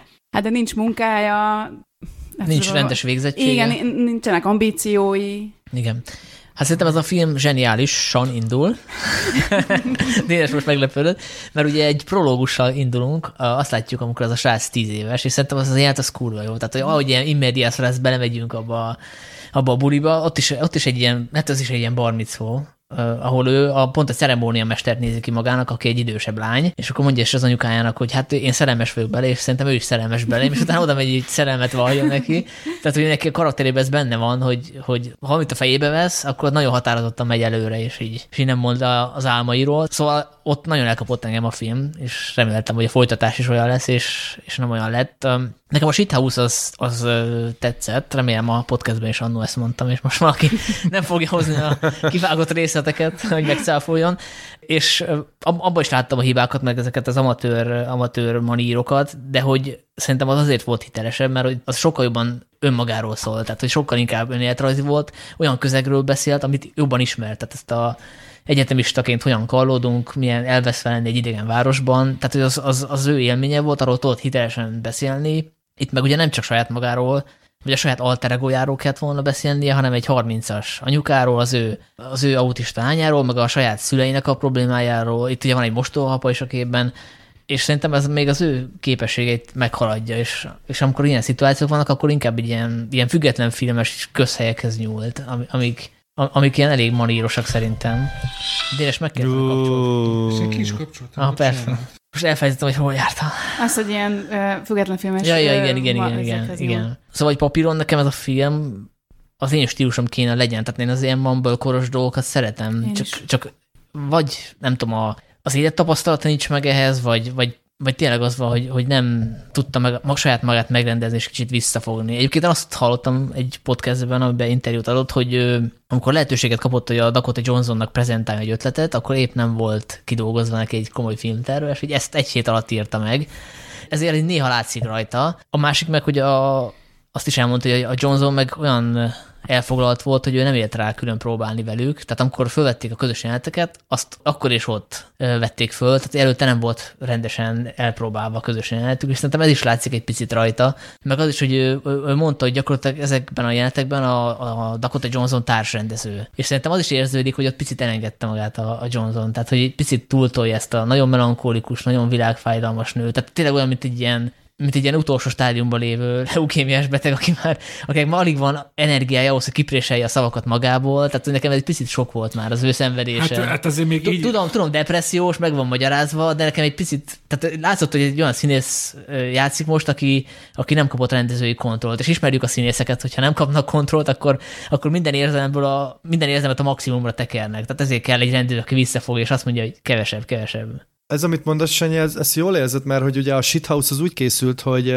hogy igazából az egy YouTube videó volt, egy ilyen 50 perc, és azt a, leforgatta a barátnő, az akkori barátnőjével, meg a haverjával a kampuszon, ahol élt, és akkor utána a Dopples testvérek felkaroltak, és utána leforgathatta a shithouse. Tehát, hogy az ilyen többszörösen átrágott és megélt anyag. Ez a film viszont, ezt tényleg elmondta, hogy igazából így a, volt a fejében ez a három figura, meg hogy bármit szó, ezzel beházalta Dakota Johnsonnál, aki belement a projektbe, de hogy igazából a, a karantén alatt írta gyorsan ezt a forgatókönyvet azért, hogy így ne forduljon be. És szerintem ez nagyon érződik a forgatókönyvben, ez, amit beszéltünk, hogy igazából fókusztalan ez a dolog, mert hogy egy kicsit ő is benne van, meg ez a csávó, egy kicsit ez az anya izé, és egyébként a, az autista lányról is megtudunk egy-két dolgot, de hogy egyikről sem megyünk bele úgy nagyon. Valószínűleg azért már, hogy ilyen össze lett kalapálva gyorsan, és szerintem inkább ez nem a rendezői koncepció hiánya, mert hogy egyébként az ő rendezői koncepciója szerintem az lehetett, hogy, hogy nagyon sok teret hagyott a színészeknek. Ugye ez nem csak a Dakota Johnsonra igaz, tökre látszik, hogy a, a Leslie Mann féle jelentek is olyanok, hogy, hogy tuti, hogy a, a színésznő nagyon sokat beletett, szintén ez az autista lány, aki tényleg autista, nagyon sok dolgot hozott magával, tehát hogy a, a karakter az úgy fejlődött, hogy elkezdtek együtt dolgozni. És lehet, hogy ez nem tett feltétlenül tényleg jót a filmnek, de, de szerintem nagyon sok ilyen apró részlete van, ami meg pont emiatt jó, és pont emiatt lehet szeretni. Hát de, Zoli, amit mondasz, az, az igazából a, a Cooper Rife nak a filmbeli karakterének a, az arcpolitikája, hogy legyünk empatikusak, figyeljünk oda a Persze, másikra, igen. bármit mond, az biztos jó, azt építsük bele, legyünk jó fejek, és ez a film is, amit most elmondtál, az kb. olyan, mint hogyha tényleg a, a, a, a filmbeli karakter rendezte volna a filmet, mert ő pont egy ilyen filmet csinálna, hogy jaj, autista vagy, akkor mondd, hogy te hogy érsz, akkor azt beleépítjük. Jaj, neked milyen fájdalmad van, azt építsük bele ezt meg is kérdezték tőle azon a beszélgetésen, és azt mondta, hogy, hogy 70-80 százalékban ez a csávó, ez ő. És hogyha ő mondja ezt, akkor valószínűleg még több. Tehát, Igen. hogy általában azt inkább leszoktuk izélni, és szerintem ő tényleg szeretne ilyen lenni. Tehát, hogy ő azt magyarázta, az, amikor így kérdezték arról, hogy most ő ilyen azt akarja, hogy irányítsuk rá a figyelmet az autizmusra, vagy ez, és mondta, hogy nem, nem, nem, ő csak az érdekli, hogy ilyen, hogy így hallgassuk meg egymást, hogy, hogy akkor így jobb világot lehet teremteni, és ez ilyen rohadt naív szerintem, meg, meg érted, ez ilyen jól hangzik, meg tök jó lenne, ha így lenne, de hogy ez valahol egy picit ilyen naív. És szerintem az a, gy- az a gyűlölet cunami, ami egyébként a, a, a csávóra szokott néha így menni, mert hogy valaki ezt nagyon nem bírja. Szerintem itt van egy ilyen generációs szakadék is egy picit, hogy, hogy ez a generáció, aki ő, egyébként 25 éves most, tehát hogy ez is durva, hogy már 25 és már két filmet letolt, de hogy, de hogy ő, ő tényleg ebbe hisz, hogy ez így jó. És lehet, hogy ez ilyen izének tűnik, hogy ilyen nagyon ilyen megjátszott, meg, meg túltól, de hogy szerintem ez tényleg elhiszi, hogy igen, hogyha így hallgatunk egymásra, meg ilyen jó fejek vagyunk, meg beszélgetünk egymással, akkor így jobb lesz mindenkinek. És ebben persze van valami, csak hát nyilván ezt nehéz kivitelezni, de ebben van egy ilyen ifjonti, nem is tudom, ilyen naivitás, amit szerintem így lehet szeretni, de valakiből ez inkább ilyen ellenérzést vált ki. Hát hogy mondjam, hogy ez Torontóban működhet, Kievben most kevésbé, vagy ez a értem? Ah, ez meg a másik. Igen. Én túl kelet-európai vagyok ehhez, tehát hogy én alapban nem bízom a a többi emberben, ugye ezt a múltkor érintettük Sanyi Dénes vitájában, hogy, hogy jók az emberek, vagy nem, de például itt Torontóban itt, uh, itt felálltak ilyen emberek, amikor volt ilyen Q&A, és akkor mondták, hogy jaj, de jól megfogtad, hogy én is izé, igen, én is így érzem magam, stb. Szóval, hogy ez hát meg a... így, közönségdíjat elhozta Sundance-ből, tehát hogy nagyon sok emberre rezonál, és van egy ilyen trend egyébként, még hivatalosan nincsen neve, de nice score-ként emlegetik ezt a, ezt a vonulatot. Igen, tehát amikor, a, amikor olyan embereket nézünk, akik amúgy egyébként rendes emberek, a filmben vagy a sorozatban amúgy nincsenek igazán gonosz dolgok, meg, meg elvetemült alakok, és az egész élmény olyan, mint egy, mint egy ilyen jó meleg pohár bor, vagy, vagy kellemes kakaó a hideg téli éjszakában, tehát hogy megmelegíti az embert, és hogy ilyen illúziót ad. Ilyen például a Ted Lasso, ami szintén arról szól, hogy van egy ilyen nagyon rendes ember, és hogy mindenki támogatja őt, és vannak apró konfliktusok, de azok nyilván megoldódnak. Ebben azért vannak ilyen bullik, akik így bántani akarják az autista lányt. Szóval hát igen, persze, valamiféle konfliktus, de a főszereplők közt, hát hogyha mondjuk megnézzük a Dakota Johnsonnak a vőlegényé, szóval ő is csak eleinte tűnik úgy, mint hogyha egy ilyen fej lenne, és aztán kiderül hogy nem is. Hát sőt, aztán meg is mondja, hogy de egyébként te egy jó arc vagy. Ja, én, én, én, ott, én, ott én eldottam az amit én, én vártam, amikor jön az a, az a jó, az a konfliktus, aminek megállított a film, hogy a vőlegény és Cooper Rife tényleg akkor összeakassza a, a, az aggancsát, és akkor helyette lett, egy, majdnem, hogy megölel, megölelték egymást, hogy jó, ez így jó. Nem, hát, a, a, mondtam, hát ez, ez nem így megy, hát ez, ez na. Azt Bocsánat, csak, még annyit, csak, csak annyit, hogy a Nice Core az még utolsó, hogy a, az Apple TV erre nyilván ráállt, mert hogy a, az előző évben meg a Koda volt az ő filmük, és Koda is erről szól, hogy ott is hát ez is sokkal jobb film. Igazából jó emberek, akik szeretik egymást, összefognak, és így végén győzedelmeskednek, és mindenki jól érezheti magát, a nézők is. Hát én a Koda után jobban éreztem magam, mint a Csacsa után, de... Ja, nem, hát igazából azt lehet érezni rajta, hogy így nem nagyon tudta, hogy hogy fejezze be ezt az egészet, és ezért is érződik az, amit már az Dénes itt bedobott az előbb, hogy olyan, mint hogyha négy-ötször véget érne ez a film, hogy minden szállat szépen egy-egy jelenettel el akar varni, és akkor egyszer csak visszajön a Dakota Johnson egy olyan ponton, amikor már nem kéne visszajönnie, és ott éreztem azt, hogy na jó, most már akkor még zárjuk le az öccsöti, zárjuk le az anyát, és a vége az így, mint aki nem kifolyott belőle a szusz.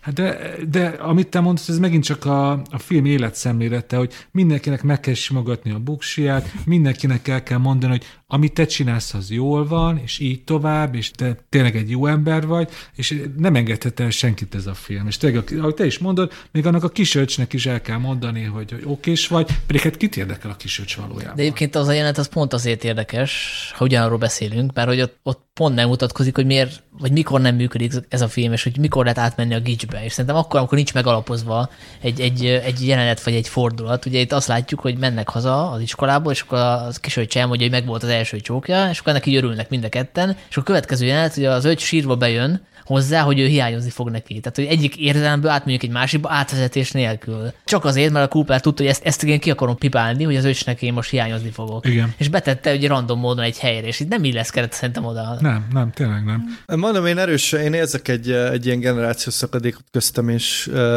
e között a csávok között, meg másrészt meg nekem mindig Clint Eastwood jut az a szemben, amikor ezt a csávót látom, ezt a Coopert, hogy Ez most olyan, olyan hasonlat volt, mint az én Top Gun-os játszmás hasonlatom. Nem, mert figyelj, figyelj, Clint Eastwood hogy rendez? Egy ték, izé, kész, paf, paf, paf, és uh, itt, meg, itt meg így uh, még egy kicsi, még egy kicsi, még egy kicsi, szóval hogy igen, ez szerintem egy, De egy olyan más is jó hasonlatot, hogy azért megnézném Clint Eastwoodot és Cooper Rajfot egy, egy, egy, Azt egy akartam kocsmában, mondani. hogy, hogy mit csinál. Szóval ez, ezért, ezért hoztam fel, mert tökre kíváncsi hogy ez két csávó így leülne sörözni, és, uh, de hát biztos érdekes lenne. Így mindentől függetlenül én azért nem gyűlöltem annyira ezt a filmet még a sok-sok hibájával együtt, és én tökre kíváncsi vagyok arra, hogy milyen ez a fiú, hogyha nem magát rendezi. Tökre megnéznék egy filmet, felőlem írhatja is, meg rendezheti, meg vágja, meg minden, de mi van, hogyha ő nem szerepel benne? Én erre tök kíváncsi vagyok, mert én a dupleszeknek néztem korai filmét, és azért nem voltak annyira jók, tehát hogy volt egy-két kiemelkedő, de azért tök sok rosszat csináltak, szóval hogyha ezen a vonalon indulunk el, hogy ő a következő duplesz testvérek, akkor, akkor szerintem így van még benne potenciál. Akkor figyelj, Janka, van egy jó hírem, mert a következő filmje az egy ilyen, a David Harbour fog benne játszani, tudjátok, a Stranger Things-ből a, a sheriff, és valami ilyen hokis botrányról fog szólni, Na. és elvileg nem játszik benne. Tehát, hogy Tökéletes. most, most kiderül, hogy, hogy és azt hiszem nem is ő írja. Ő írja a forgatókönyvet, csak megtörtént eset, szóval, hogy Szuper. reméljük nem lesz benne anyakomplexus most ezután. És utána egy Marvel filmet fog lenni. Meg, meg én ennek most Ja, ja, ja, amit igen. mondasz, Zoli, mert a jégkorong világa az, az kb. egy másik dimenzió, az ilyen torontói kertváros, szeressük egymást, gyerekek hangulatot, a jégkorongban ugye behúznak egymásnak. De lehet, hogy a hoki, hokizás csak egy keret lesz egy jól Ó. megegyzott anya-fia drámán. Vagy lehet, hogy ilyen, ilyen gyerek hoki csapat lesz, és izé simogatják egymást, hogy jaj, bocs, hogy meglöktelek, És bocs, azt akartam, hogy meglöktelek. összeverekednek, ugye a hokiba szokás, és akkor utána arról szól a film, hogy elnézést kérnek egymástól, és közösen mennek pszichológushoz. Na jó, de Kanadában ilyen híresen udvariasak az emberek, nem? Tehát, hogy ott ez a, Hát ez az ilyen hokipályán sztereotípia a kanadaiakról, hogy így mindenért bocsánatot kérnek. Hát Kanadában minden nap izé, nice score, mert té- té- ez tényleg mindenki mindig elnézést kér. De Igen. akkor mondhatjuk, hogy a te életed egy nagy nice score film, Zoli. Igen, abszolút. Én, én, én, én most már mindenkitől elnézést kérek, még meg se történtek a dolgok ma akkor. Nekem ebből a Csecserész move tényleg, amin a legtöbbet gondolkoztam, hogy, hogy ugye az tényleg látványos, hogy, hogy ez a Cooper Rife, ez idealizálja önmagát, és ezzel egy ilyen 21 ezt lehet, hogy ő most ezt nem így gondolja, csak én azt olvastam hogy egy ilyen 21. századi férfi ideált teremt, hogy milyen egy, hogy így, hogy ne- nem baj, hogyha sír a férfi, nem baj, hogyha kinyilvánítja az érzelmeit, és ez, ez, ezekben van tök sok pozitív dolog, szóval hogy tök menő dolog, hogy, hogy a Cooper Raffnak kb. ez egy ilyen szerzői jegye, hogy, hogy így sírra fakad a filmjeiben. Hát a Shithouse-ban is hányszor sírt, meg Igen, most is igen, hát a- ő az érzékeny férfi szóval- típus megtestesített. Nyilván egy, egy létező igény kielégítés. És- Tehát én például, bocsánat, hallgattam egy podcastet, ahol azt hiszem, hogy kaliforniaiak voltak, öt kaliforniai, mindegyik ilyen 10 per 10 vagy 10 per 9 adott a, a filmnek, és akkor például kiemelték a jelenetet, ahol a Dakota Johnson hát kvázi ráveti magát a főhősünkre, és ő meg azt mondja, hogy hát én nem akarom ezt, mert szerintem te se akarod. És akkor mondták, hogy hú, hát ez, ez tényleg ez, ez a legjobb jelenet a filmben, mert hát a, a consent az szexi, tehát a beleegyezés az szexi, és akkor ez milyen jó kiemelte. De hát az konszenzusos lett volna, hát a Dakota Johnson akarta. Hát de érted, traumatizálva volt Na, de éppen. mi történt vele ott az Jó. előtte lévő fél órában? Na jó, oké, két órában, de igazad Két- van. Dénes, igen. Dénes most vonulj vissza, és ezen gondolkodj Jó, azt hiszem, azt Igen, hiszem én, most, én most canceláltam magam.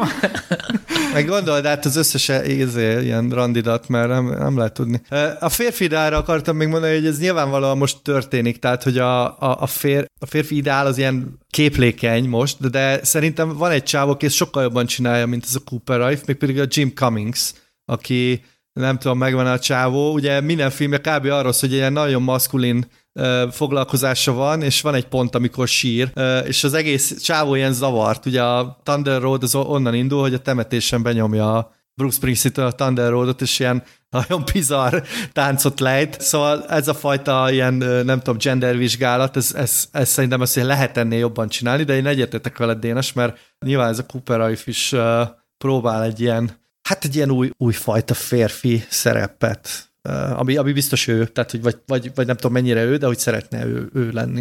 Éppen én csak arra akartam kifutatni, hogy, hogy ebben van te- rengeteg pozitív dolog, tök, hogyha merünk sírni, tök, hogyha ki- kinyilvánítjuk tényleg rendesen az érzelmeinket, tényleg az milyen menő, amit te mondtál, hogy a film elején már 12 évesen a kisrác oda megy a csajhoz, és szerelmet van neki kb. ott a kocsi mellett, és később felnőttként is kb. ilyen szabadon ő tárgyal ki az érzelmeit, ezt hiszem, ez tök menő és eltanulandó dolog, csak hogy ezen túl szerintem Cooper Rife azért valójában semmi izgalmasat nem állít a világról, meg ez tényleg odáig jut el, hogy, hogy legyünk empatikusak és szeressük egymást a gyerekek. És, és nekem e- e- ez ezért vál mindig egy idő után így sekélyessé ez a, az, az, az ő, ő szerzői filmes világa, mert így, így nem látom, hogy, hogy ezen túl ő mit gondolna a világtól, világról, és én attól félek, hogy igazából sok mindent nem is gondol. Szóval, hogy Clint Eastwood, mondjuk az ellenkező pólust, ugye, hogyha az ő filmeibe nyilván lehet sokat vitatkozni az ő konzervatív férfidájával, de az mindig érzékelhető, hogy ő, ő azért sokkal izgalmasabb gond, gondolatai vannak amúgy a világról is az a karakterin keresztül, amik megjelennek. Jó, de Na jó, de 25 évesen is így gondolkodott a világról szerint, de annyira az elején van még ez a srác. Jó, ja, erre, erre és se, nincs mögötte semmilyen élettapasztalat, azon kívül, hogy járt uh, college-ba, és aztán uh, abajta, véget ért a suli, és konkrétan csinált erről két darab filmet. Tehát ez a shithouse folytatásának is tekinthetjük, hogy az arról szól, hogy elvégzi hát a suli. Igen, Tehát, hát egy maximum a... Ennyit élt eddig. Maximum a Xavier Dolennel lehetne összehasonlítani, aki ugye egy kanadai rendező, és, és ő azt hiszem, ő is már 20 évesen csinált az első filmet, vagy valami ilyesmi. Mm. Egy nagyon fiatal. És aztán évente nyomta ki a filmeit, és aztán még most is csak 30 valamennyi. Szóval, hogy én őt például tehetségesebbnek tartom, de én drukkolok amúgy a, a Coopernek, mert hogy ö, szerintem arra eső, hogy levetkőzze ezeket a kezdeti manírokat, vagy hát remélem. Értem még szeretném, hogyha kiemelnénk a film legjobb színészét. Aki... Dakota Johnson? Nem, hanem a autista kislányát, aki nem tudom, hogy hívnak, bocsánat. Vanessa Burk, Burkhardt, Burkhardt, akit egyébként valószínűleg tényleg egy autista kislány alakít. Tényleg egy autista kislány alakít. És szerintem tök, tök hiteles, meg az ő jelenetei azok nagyon működnek, illetve még az jutott eszembe, Zoli, ezt majd el tudsz kapcsolódni, hogy eszembe jutott egy másik autista alakítás, ami hasonló volt, a Szilícium völgyben volt egy főnöknő, egy ilyen igen, kicsit igen, kvázi igen. autista volt, és neki voltak hasonló manírjai, és ebből látszik, hogy akkor az hiteles volt, mert hogy most egy igazi autistának a manírjaihoz hasonlított. Én még egy pozitívumot felhozok, mert szerintem ez, az, ez a bármicvó közeg így 2022-ben annyira abszurd, mondja bármit szó, egy ilyen klasszik bármit szó, azért az nem így nézett ki, és most meg már a mai 13 évesek azok ilyen meggyújtják a gyertyát ott a rabbi bohóc jelmezben, és aztán így dübörög a fluoride tehát hogy ilyen annyira random dolgokra uh, nyomják most már ezt a ceremóniát, szerintem ez egy tök jó közeg. De, de főszereplő nem zsidó? De, de, de. De hát ott ebben a kertvárosban mindenki zsidó. De hát, mert van egy jelenet, ahol mondja a Dakotának, hogy... Hogy, hogy ő, ő, nem az. Nem, hogy ő mondja, hogy irigylem a judaizmus, amit mondja a Dakota, és, egy... mondja, és mondja a srác, hogy én is. Tehát az nem vicc, az, szerintem az egy vicc a rész, ja. szerintem ő is zsidó. Jó, de Igen, nem feltétlenül kell zsidónak lenni. Hát nem, nem, ő csak egy ceremóniamester. Szóval szerintem ez a, ez a közeg, ez nagyon vicces volt. Szóval ott voltak tök jó dolgok a háttérben, minden, mindegyik bármit vannak, így más volt a dekorációja, hogy a fiúknak ilyen focilabdák lógtak a plafonról, lányoknak szivárványok, én ezt, én ezt nagyon adtam. És én az, hogy milyen, milyen team volt éppen? Vagy mi volt a téma? Tehát, hogy az vicces volt. Team, ez igen, egy volt ez a mermaid rész. Úgyhogy... Én tökre így éltem, mert ugye én, hát én, nekem én nem barmicván volt, hanem én első áldozó voltam, és ott semmi buli nem volt utána. Elmentük a templomba, aztán kész passz, max otthon, otthon. De most már valószínűleg az első áldozó fiataloknak is ennél nagyobb buli van, hát csak remélem, neked, neked nem volt. Igen, most kicsit, kicsit fura lenne, hogyha most elmennék egy barbicára, de most már meg... De csináljunk neked, Dénes? Hát, én most már megmaradok az első, megmaradok az első áldozat. Figyelj, ilyen filmes tematikájút csinálunk jó, neked. Ilyen. Jó. De így, így kedvet kaptam ilyen, ilyen creepy bácsiként bekukucskálni egy, egy barbicára. Csináljunk egy Nick Cage tematikájú barbicát Dénesnek. az, az, az adná, az adná. Lezárhatjuk, ugye? Én, én, én azzal zárnám le, hogy sokat szittam, egy kicsit dicsértem, de amúgy én a harmadik Cooper filmet is biztos, hogy meg fogom nézni, mert egyszerűen amennyire taszít, legalább annyira vonza a világa. És akkor zárásképpen egy gyors kulturális ajánló, ugye, amiben minden belefér, könyv, utazás, film, sorozat. Hát nálam egy stand-up előadás fér bele, ugyanis voltam a Duma Színházban, eh, Rainer Micsinei Nóra stand ami valamiért nagyon kevés van, tehát hogy most volt egy, és a következő augusztusban lesz. Mikor? Igen, azért kérdeztem tőled meg Zoli pár napja, hogy mikor... Pont nem leszek mi? Másnap fogsz megérkezni. Ajaj, ajaj. Igen, Zoli nagy Rainer Micsinei Nóra rajongó, Ajaj. és egyébként ez a stand-up pont olyan, ami ennek így elképzeljük az ő stand -upját. Tehát neki van egy ilyen nagyon jellegzetes stílusa, tehát egy nagyon, nagyon viccesen viccesen tud artikulálni, meg beszélni, meg, meg vannak ilyen gesztusai, amik önmagukban is viccesek, de hogy itt azért a tartalom is rendben van. Tehát, hogy itt nagyon hétköznapi dolgokról beszél, ugye arra, hogy hogyan kezdte mondjuk Kaposváron a, a színészetet, hétköznapi dolgok, ugye Covid alatt, párkeresés, stb. stb. És, és nyilván nem tökéletes, mert konkrétan a második előadásán voltam ennek a, az új stand akkor lesz még, ugye? Lesz még, persze lesz Hát még, de, de fantasztikusan vicces volt, közönség nagyon imádtam. Mondjuk ebben lehet, hogy az is benne van, hogy nyilván a közönség egy része az, az ismerthette őt, tehát én is láttam ismerős arcokat, meg a, ott volt például a Julia, ugye akivel egy filmben szerepel, gondolom barátok is, pont mögöttem ült, és így végignevette az egész előadást. Tök kellemes ilyen love track volt mögöttem. Úgyhogy én mindenkinek ajánlom, mert tényleg nagyon szórakoztató. Uh, akkor én zenét ajánlok. Ha már szóba került itt a House of the Rising Sun, meg a zenélgetés az eltelépcsőjén, ugye azt a Carson Coma zenekar adta elő a Játszma című filmben. Uh, nekik ajánlanám a Digitális Per Analóg című lemezüket, ami, hát én egy kicsit ilyen lassan dolgozom fel ezeket, mert mindig ajánlanak nekem zenekarokat, és Nekem ajánlotta pár éve egy ilyen nagyon trendi ismerősöm a Carson Comát, hogy az nagyon menő zenekar és kurva jó lesz. Akkor még nem volt kint ez az albumuk, és az előző albumuk nem igazán tetszett, az angol nyelvű főleg nem. Na, de ez az albumuk, ez szerintem azért szuper, mert legalább öt olyan szám van rajta, ami hát így Nyugat-Európában simán ilyen rádió sláger lenne, vagy ilyen, ilyen pop sláger, nagyon jól tolják ilyen Arctic Monkeys-os beütések vannak néhol, meg, meg hasonlók, de elképesztően jó szövegeket tolnak, és uh, mindenkinek ajánlom, mert nagyon jó zenekar, és uh, szerintem érdemes rájuk odafigyelni, de hogyha jól tudom, most azért ők így el is kezdtek így futni Magyarországon rendesen a saját közegükben ők meg kimondottan népszerű ah, és megkapott zenekarnak. Hát a Budapest parkot is már megtöltik. Ja, ja. De aki meg akar ismerkedni ezzel a zenekar, már úgyhogy kik ezek a srácok, ők szerepelnek most a Dalfutár 7. évadának első felvonásában, és ő tök szimpatikusak. Pont tegnap néztem ezt a részt. És ugye a játszmában is feltűnt. Ja, hát igen, igen. ott azért kevesebb alkalmuk volt ragyogni, mint a Dalfutárban. Uh, választhatok, hogy zenét vagy könyvet. Könyv. Mondják, de itt könyv. Könyv, könyv. Könyv, könyv, jó. Én, uh, én most fejeztem be a, a Jonathan Franzennek a Keresztutak című regényét. Ugye Franzen egy legismertebb amerikai író kb., aki, aki így él. És um, nekem ez az első Franzen regényem, úgyhogy én Franzen, Franzen szűz voltam eddig, de nagyon-nagyon uh, nagy kedvet csinált ahhoz, hogy uh, elolvasom a többi könyvét is. És az érdekes a keresztutakban, hogy ez a 70-es évek Amerikájában játszódik. Egy lelkész apa és a családjának a története, és minden karakter van egy fiú, két fiú, egy lány, meg a felesége, mindenki kap, mindenki önálló kis fejezeteket kap, és egy nagyon nagyon-nagyon érdekesen szövődő családi történet, ami így a vallás köré Azaz. Már elkezdted? Na, csak most, hogy Ott van a... becsomagolva, ugyanez Ebből olvastam is. Most a hallgatók is értsék, ott van a Zoli kezébe Torontóban ez a könyv. Nagyon kevés könyvet hozok ki nyilván a súly miatt, de ez, ez igen. Bocsánat, félbeszakítottam. Ja, semmi baj. Szóval, hogy mivel egy filmes közösség hallgatja ezt, azért is szerintem érdemes elolvasni, mert ahogy ír a Franzen, vagy én magyarul olvastam, de szerintem szuper a magyar fordítás, annyira filmbe, vagy legalább egy ilyen sorozatba kívánkozik ez a családi történet.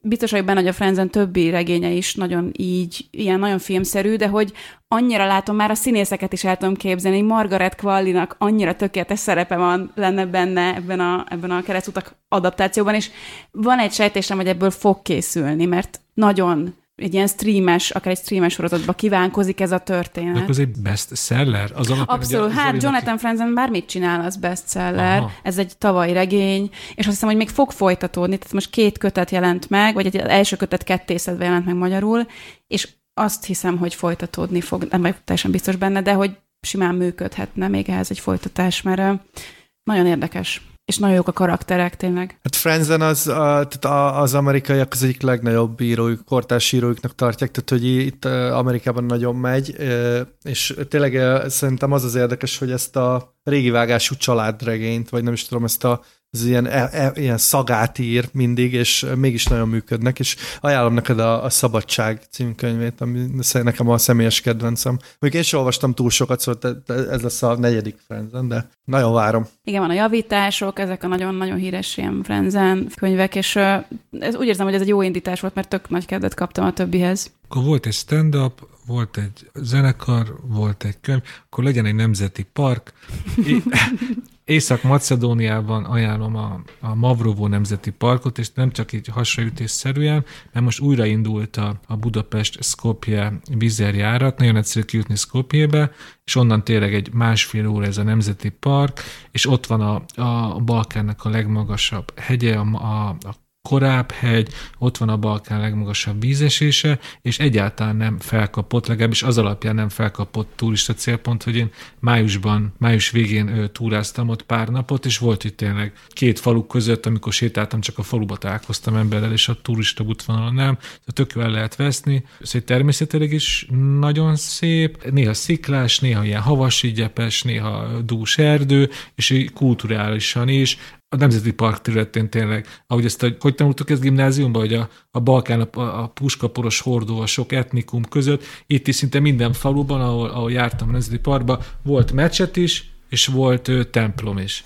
És tök érdekes volt, hogy tényleg, amikor próbáltam így kommunikálni helyekkel, hogy hol tudok taxit rendelni, hol tudok enni, mert nyilván ezek nincsenek annyira képítve, akkor mindig olyan nyelven tudtunk beszélni, ahol épp vendégmunkás volt annó, szóval németül vagy olaszul, nyilván olaszul nem tudtam velük beszélni, szóval nagyon-nagyon izgalmasan lehet a helyekkel dumálni, amennyire lehet, lehet túrázni, és én még egyszer biztos vissza fogok menni, mert ugye, ahogy mondtam, ott van a Balkán legmagasabb vízesése, és az, az benne a, hát a, a pláne, ez egy időszakos vízesés, és amikor a gletszer olvad, május-júniusban van a legnagyobb vízhozama, és hogy aztán tellenek a hónapok egyre inkább apad, és ez tényleg május-júniusban érdemes oda elmenni, és ez egyáltalán nincs kiépítve. Én úgy próbáltam oda eljutni, hogy próbált nekem a hotel tulajdonos taxit intézni, és aztán egy ilyen horror árat mondott be a, az ötödik taxis, aki vállalta volna, mert ilyen murvás úton kell nagyon sokáig menni, és mondtam, hogy az ennyi eurót én nem fizetek, szóval jövőre megyek, és akkor viszek magammal sátrat, és akkor meg lehet úgy csinálni, hogy egy nap csak fölsétálok, alszok a vízesésnél, és visszasétálok. Szóval remélem, hogy jövő nyáron már ezt erről tudok nektek mesélni, hogy megjártam a korábbi vízesést, és élve visszatértem. Addig is mindenkinek ajánlom a Mavró Nemzeti Parkot, mert szerencsére a vízer miatt tökéletes. Ez kb. olyan, mint hogyha valaki, nem tudom, kis túlzással, hogyha az Empéni hegységbe akar elmenni, most ugye repülővel el tud menni a Mavró Nemzeti Parkba. Ja, csak nagy tömegnyomor legyen, mert most mindenki meghallgatja a podcastet, és mindenki a fog jegyet váltani. Ott, ott fogtok aludni a vízesés alatt, ilyen 800-an. Sanyi, akkor bármit mondtam a vízesésről, azt vág ki, jó? Oda csak én akarok. De éppen már ilyen szervezett túrára is be lehet fizetni oda, de az még tök sok euró. Én azt magam akarom megoldani. Na de hogyha a sok filmvilág podcast hallgató összedob, és akkor a taxi sem olyan vészes, hogy az ilyen közös kis busz. Na igen, hogyha négyen lettünk volna, akkor meg tudtuk volna csinálni, mert valami, hú, nem is tudom, hogy oda 60 euró, vissza 60 euró, ilyen 25 kilométerért akart ez, nem mondtam azért, na. Akkor Zolit gondolom már menné, úgyhogy zárjuk le. Jaj, Mavrobóba? Igen, most indulok a vízes Irány Mavrobó. Akkor köszönjük szépen a figyelmet. Két hét múlva jövünk újra. Sziasztok! Sziasztok! Sziasztok! Dénes a Letterbox Chris Martinja. Ez egy belső poén volt. Hát igen, nem ért. Igen, ezt igen, nem fogják érteni. Ugye, a, hogy, ugye ezzel viccelődtünk, hogy a Cooper Rife az a, az a, az a film Chris Martinja, és éppen ez egy fogas kérdés, hogyha az ember két ember közül választhat, hogy ki akar lenni, hogy Cooper Rife vagy Chris Martin, akkor melyik? Hát ez nagyon nehéz. Én azért lennék, akkor melyik. Hát Cooper, mert igen, fiatalabb. fiatalabb. Igen, azért akkor... mondjuk már, hogy hogy kerül ide Chris Martin, akkor már mondd el a bulvár részt is, Dénes. Hát úgy kerül ide, hogy ugyanolyan nyűzüge, mint a Cooper Rife, ez az egyik. A másik meg ugye, hogy Hát ugye ez is mutatja, mennyire igazságtalan az élet, ugye, hogy ő, ő most a barátja a Dakota Johnsonnak, aki ennél nyilván sokkal jobbat érdemel, nem? Jó, lépjünk ezen túl, Janka, milyen negyedik helyed? Igen, ezt majd a naplomba leírom rend részletesen. Terápián. Igen, a pszichológusommal majd ezt a, ez a szemét Chris Martin így. Na de, igen. Igen. Um,